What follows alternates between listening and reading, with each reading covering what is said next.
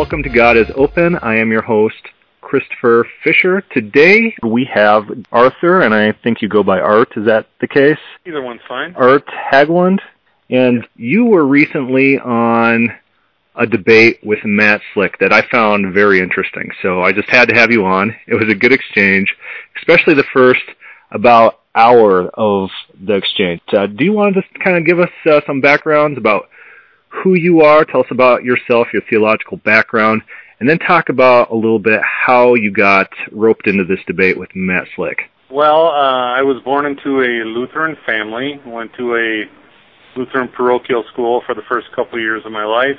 I left Lutheranism over some things that I found not in the the Bible, like uh, real presence and in communion and, and uh, baptizing of babies. And I figured, you know, if they're doing that stuff that's not in the Bible, what else are they doing? And that kind of started me on a on a journey.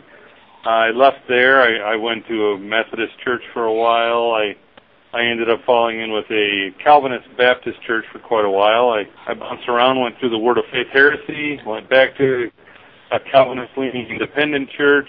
I started doing a bunch of reading about how the chapter and verse things came about. Started reading the Bible, removing the chapter and verse things, and so much of this junk uh, doctrines and dogmas just melted away. Um, I've been doing a lot uh, over the last four or five years of uh, of arguing against uh, Mormonism, Jehovah's Witness doctrines, and Calvinism. I've done uh, quite an extensive bunch of uh, writing. It's almost all posted on my Facebook uh, notes section. I published self-published uh, booklet. Uh, it's on Amazon.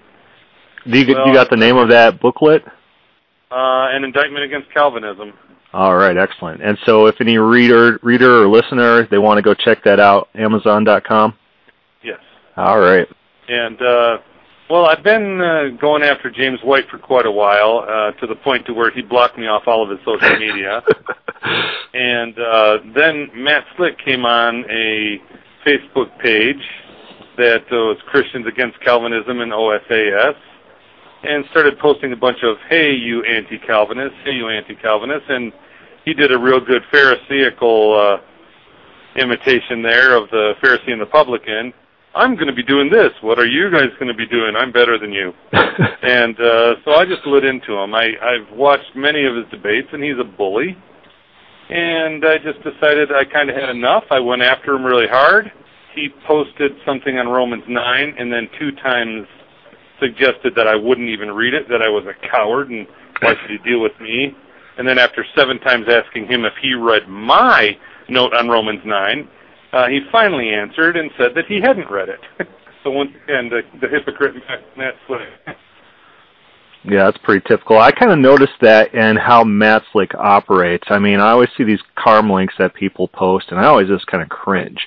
And I got a series of articles that I've written against Matt Slick, particularly just because he is a bully. He uses logical fallacies. One one conversation I think is particularly telling is he's engaged with an open theist. And what he's looking to do is he's just trying to get the open theist to say the words, just this phrase, God makes mistakes. And it's a semantic move. And the open theist doesn't believe that at all, and he's just trying to force him to say that little small phrase so then he could have a got you soundbite. And it's so it's so slick, I guess, dishonest. His name is very fitting. Well, I've taken to calling him the cowardly lion, Matt Slick, or Matt Not So Slick. Yeah. So Will Duffy, he's a friend of mine, and he's going to debate Matt Slick on open theism. There's going to be two debates, and so I joined this Bible thumping wingnuts group. And the first thing that I encountered basically was well, there's there's some threads that I participated in and then there was also your debate. And I turned on your debate, and you treat Matt Slick how you should have in the debate. So people have been coming down on you saying that you were too harsh with him. Is that the case?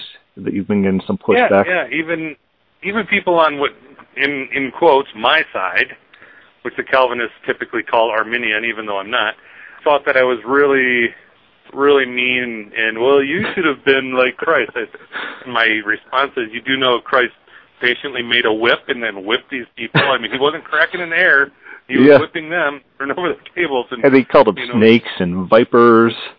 Yeah, You know. and uh, as I brought up several times in the debate or prior to the debate, uh, the golden rule: treat people as you want to be treated. Matt treats everyone that way, therefore he wants to be treated that way. He can't then cry about it afterwards. Yeah, so I engage in a lot of uh, debates, and this, this is a move that particularly intellectually dishonest type people they gravitate to. They want to get the other person and they want to put them in some sort of position of humility or a position under them where they are coming off as the more collected person and the other person is inferior to them.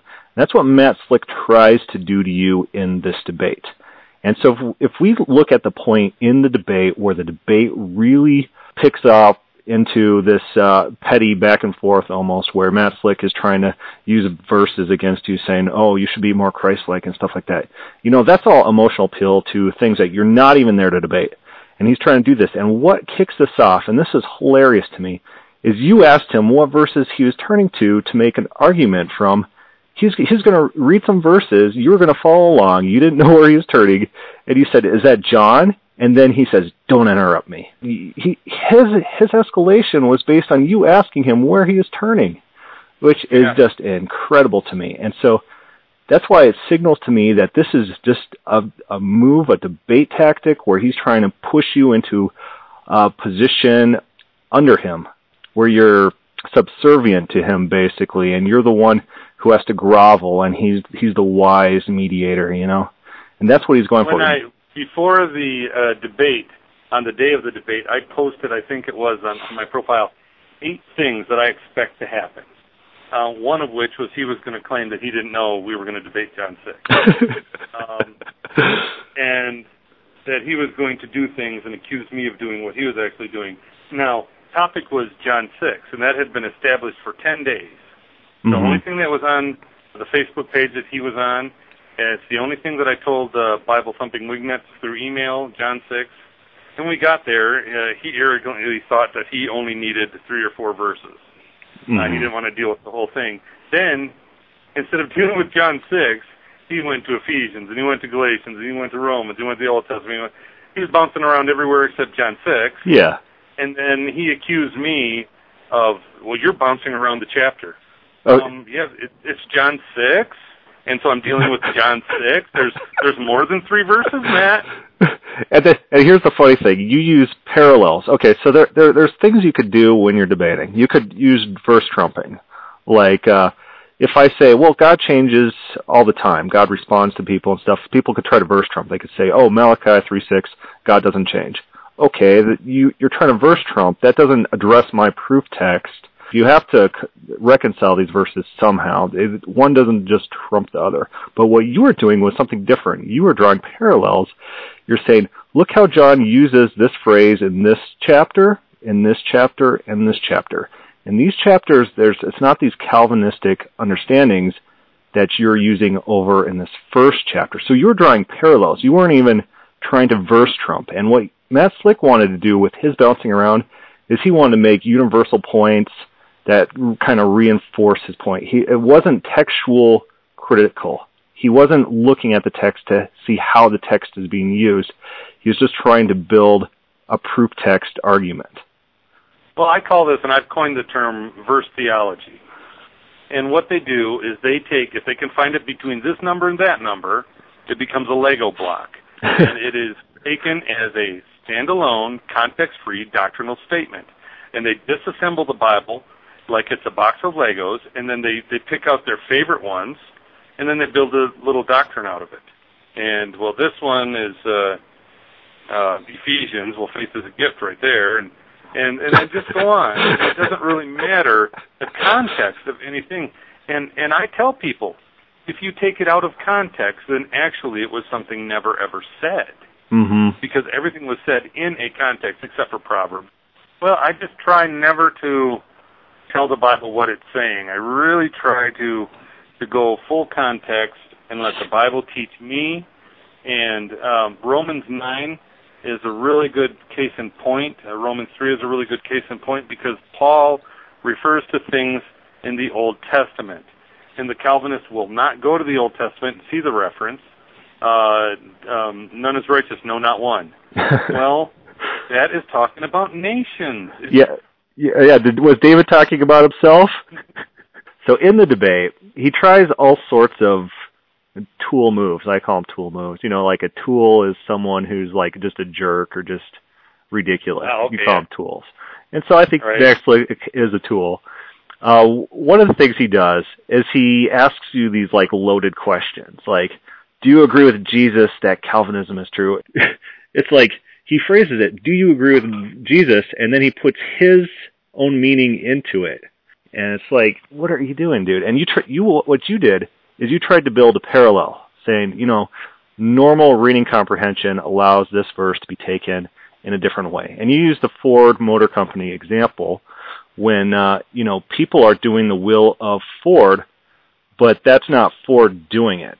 So Matt Slick Right. says, "Do you agree with Jesus that this is the Father's will?" And he said, "Well, you know, in in the Ford Motor Company example, all those employees they're doing Ford's will by making those cars. That's that's not."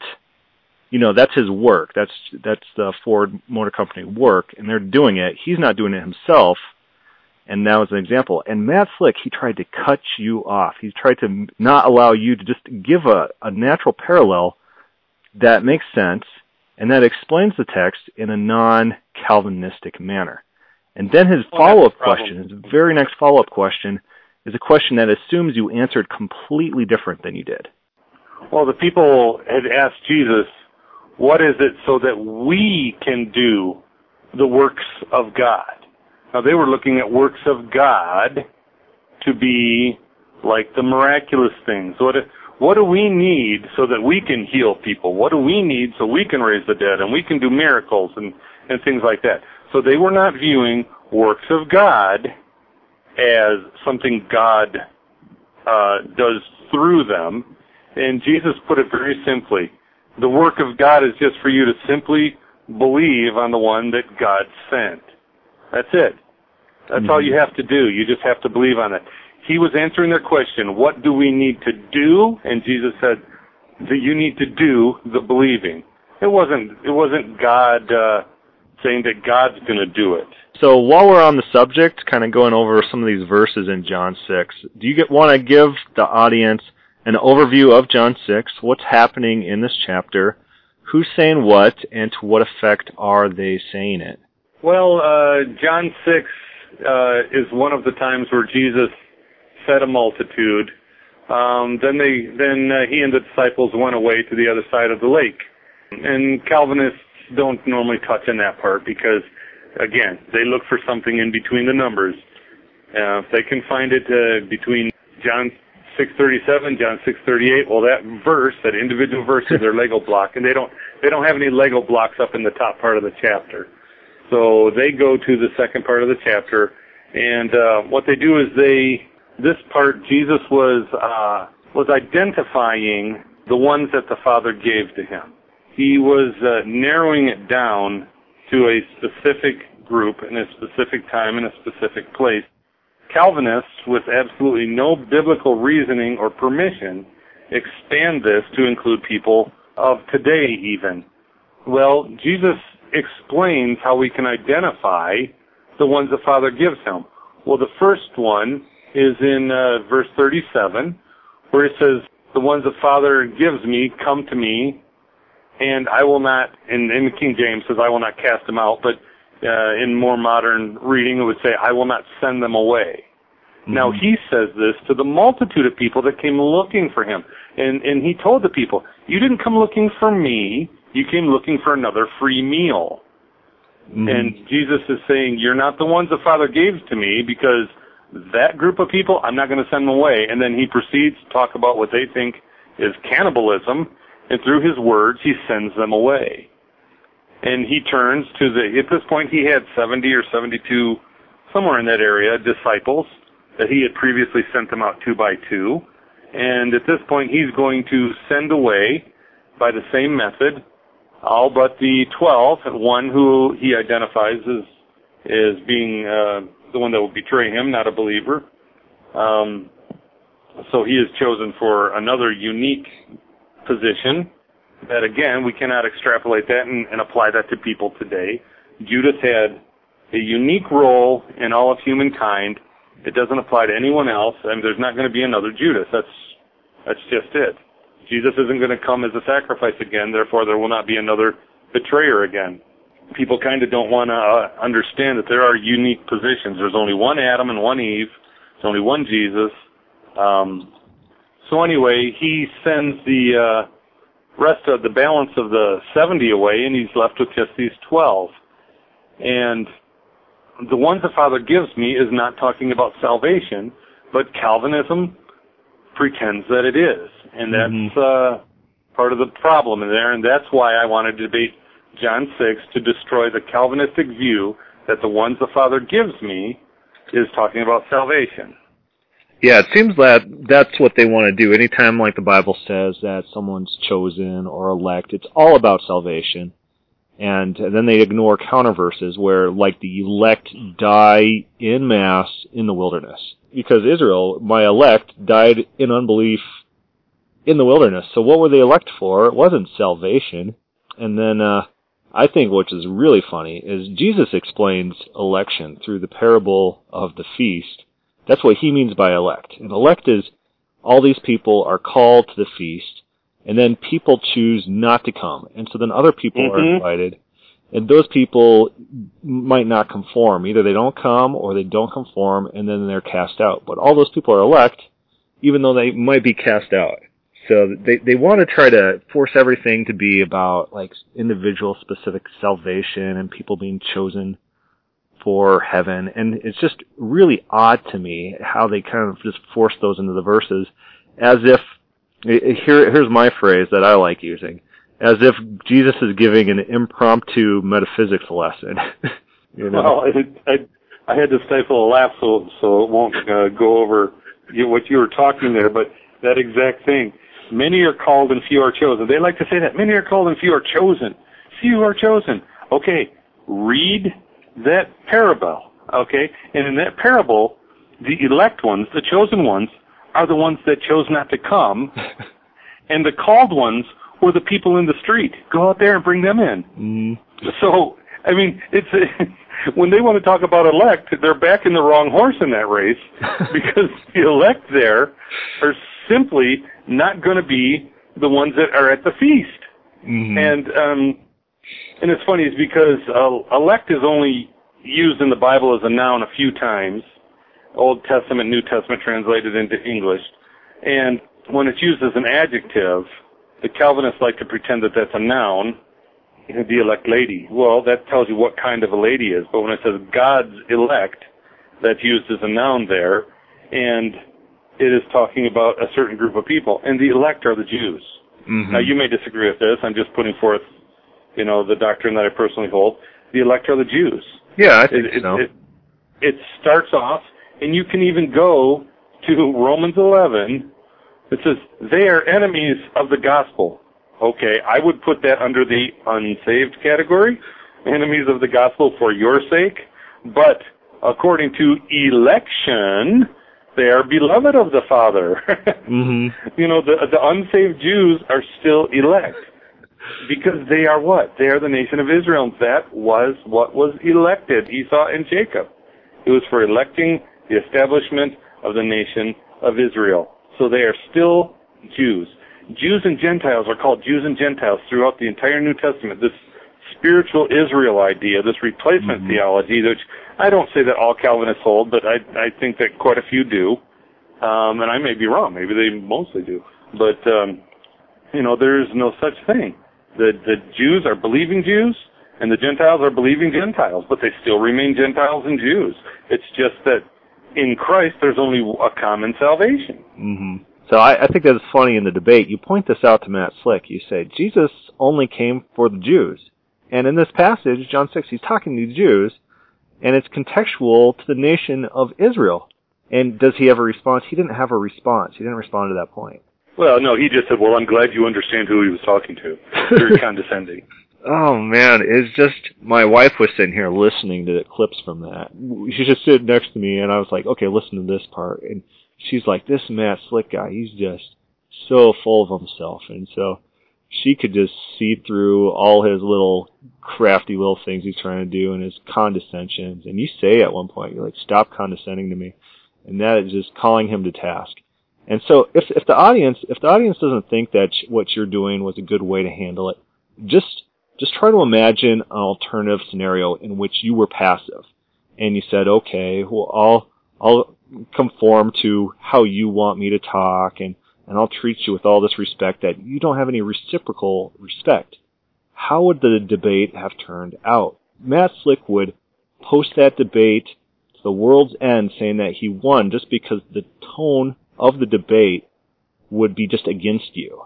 Does that make sense? Well, you can listen to uh, Leighton Flowers on Bible Thumping Wingnut with speaking with Matt Slick, and uh, I I praise Leighton Flowers for being this very patient, very kind, very meek and mild guy. Totally different tack than what I took. And I told Matt Slick, I said, uh, well, I praise God for people like Leighton Flowers mm-hmm. because he shows you to be a bully. But I'm a different kind of animal, and my job's something different. I'm just going to show you to be an idiot. yeah, I, and, um, I think there is a place for that especially these these Calvinists who are prideful. No one's ever stood up to them before, and they think they're so biblical, but they can't answer basic contextual questions about the text, their proof text. And when he was arguing with you, Matt Slick, it is almost as he's never encountered your view before in his life. He's arguing as if it was, it was all new to him. It's not an original view. I didn't invent a new doctrine. Yeah, that, that that's that's why it's like is, that's incredible. He's Matt Slick's misunderstanding your view. He he he he's not showing you the graciousness to even just understand what you're trying to say. And it's not like this is something new to you. It's something that should be pretty common among uh, standard Arminian arguments, and he's treating it as if he's never heard of it before, and it's totally unreasonable, and he just doesn't understand your argument and he's using that as a fallacious stepping stone. Seeing how it's new, it's automatically heresy. If, it's something that you are just inventing on your own, then the history of the church is is absent your view. Um, you're just trying to be, a, you know, a modern day false prophet, and and whatever other thoughts go with that. But it is again, it's wholly dishonest. Mm-hmm. On Facebook, Matt likes to try to machine gun verses at people. Yeah. And uh, I mean that's what he does. He just puts it in there and pop, pop, pop, pop, pop, pop, pop, pop. And I've I've found a code that the Calvinists do. First they'll go to the Greek. Unless the Greek doesn't help them in even in isolation of a verse, then they'll go with the English. And Matt Slick does something even different, but it's the same sort of thing. What he will do is he will cite the verse, quote it, or at least a portion thereof, unless the quotation doesn't help him, then he gives you his explanation of what you should read it and think that it says. Yeah. So he does that on both of those things. And again, it's it's almost universally context free. Well, I, I did a study, like I said, I, I started reading the Bible without chapters and verses. And I, I just did topical searches. And what I did is I found that the language of uh, John and here's something Matt Slick, uh, he was very uh, crafty. When I said if the same writer in the same book uses the same terminology over and over, he means the same thing. And he said, "Oh, you're wrong. He can mean something else." Mm-hmm. Okay, I wasn't talking about an absolute. He must mean the same thing. I'm talking a general rule that I'm not saying that it's 100% of the time. Yes, he can, but see, he wanted to take the he can mean something else as to saying the general rule no longer exists because it's not convenient to him. However, if it was convenient to him, he would echo exactly in what the rule that I said came from James White's mouth. James White says this is the way that you read things. If the same author in the same writing uses the same terminology, he means the same thing. That's your starting point that he mm-hmm. means the same thing. You have to go in and find out if he possibly means something different, but your starting point is he does mean the same thing. So I did an exhaustive search talking about were Jesus' words of the ones that the Father gave me. And it starts in John 6. It's also in John 7, it's in, um, excuse me, John 10, John 17 and in John 18. That's the exhaustive list of where that is found. And the best definition is in John 17, and what I don't know who named it, the high priestly prayer of Jesus. That's James White's favorite saying of that. That um, he says, "I am no longer in the world, but when I was in the world, I protected the ones that you gave me, and these are the ones that I'm praying for right now." Okay, now if every believer in the world is the ones that the Father gave Jesus, then in 1720, who's this other group? I don't pray for them, the ones that you gave me only, but I pray for those who will believe on me through their testimony. Well, wait. Their means it's a different group. Their, their testimony is the testimony of the ones the Father gave me. And here's a group that will believe on me that's not that group. So Jesus separates believers, that, that would include us today, from the ones the Father gave him, which are the 11. Mm-hmm. And Jesus also said in, I believe it was in John 10, he says, uh, my sheep that my Father gave me, they follow me, but I have other sheep of another fold that I must bring together so that they'll become one fold. So once again, Jesus separates this little fold that the Father gave him from all the other people that are going to believe. So that's echoed in John 17. And the reason that this is not talking about salvation is because in John 18, uh, Jesus says, who are you looking for? Jesus. Well, I already told you on him. And then John says, he said this because mm-hmm. he was fulfilling the words that he himself spoke of the ones you gave me, I've lost none. Well, where did Jesus say that? Where's it recorded? It's recorded in John 6. And the protecting them, the, the keeping them from being lost, was the arrest that Jesus suffered. Hey, you got me, let them go. And that's the completion. That's the fulfillment of the not losing any. Yes. How is that salvation? So John 17:12, while I was with them, I kept them in your name, which you have given me. I have guarded them, and not one of them has been lost, except the son of destruction, that the scripture might be fulfilled. So I think it's funny here that Jesus says, yeah, there is one exception though. You know, you know, I did mission complete. Your will was I didn't lose any, and I did that. Uh, but there is an exception, this one person, you know, and it's, you could still say mission complete because this person was set out for something different, but it's not in a Calvinist sense that Jesus has to guard everyone infallibly where no one could turn away and it's immutable that they're saved. He's saying mission complete.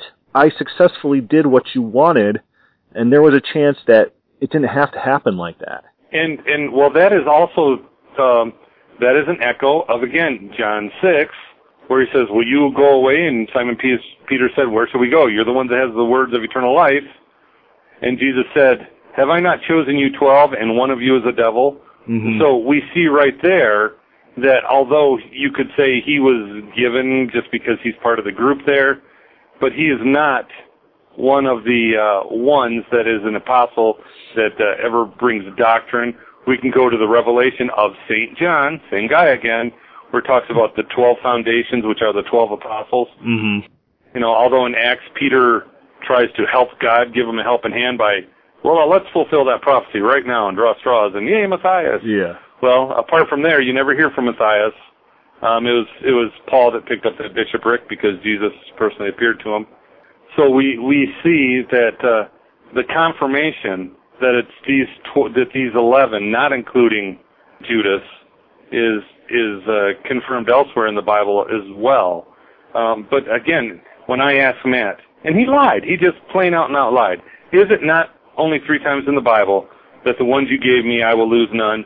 Oh, I I don't know that it's only three times in the Bible. He's a liar. You're a liar, Matt Slick. yeah, he could. You got a master's degree. You know it's in there only three times. Yeah, he could have just said, "Oh, I haven't studied it. I'll assume what you say is true." And uh, you know, he could have been like gracious about it, but he's like, "I don't know." Okay, so now he admits. Number one, he heard me. Number mm-hmm. two, he repeated me. Number three, he's got a transcript in front of his face to refer back to. And yet, he misrepresented everything I said every chance he opened his mouth and talked about things I said. every he, time. He didn't. He, every time. Yeah. I do not believe that he represented any single point that I made as I made it.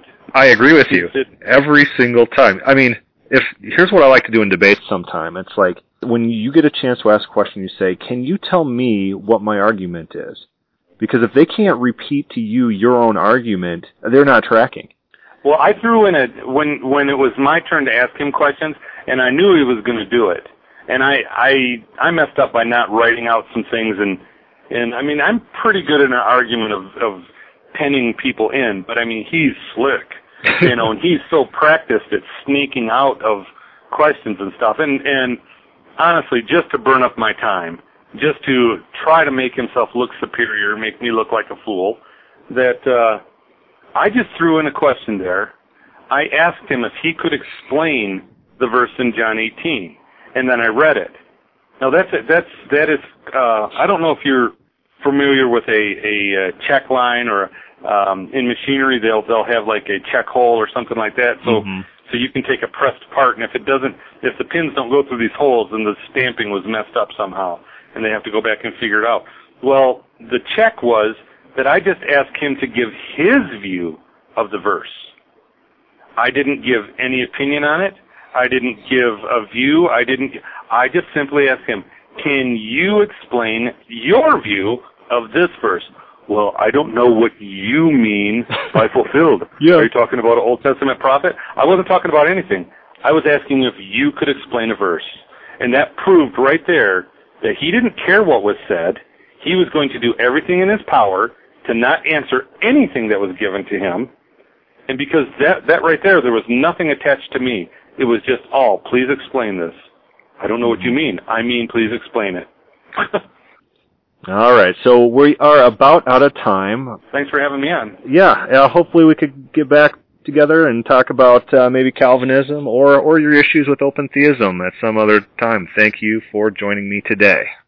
If anyone has any questions or comments on this podcast, feel free to put that on the God is Open webpage or start a thread on our God is Open Facebook companion page. Thank you for listening.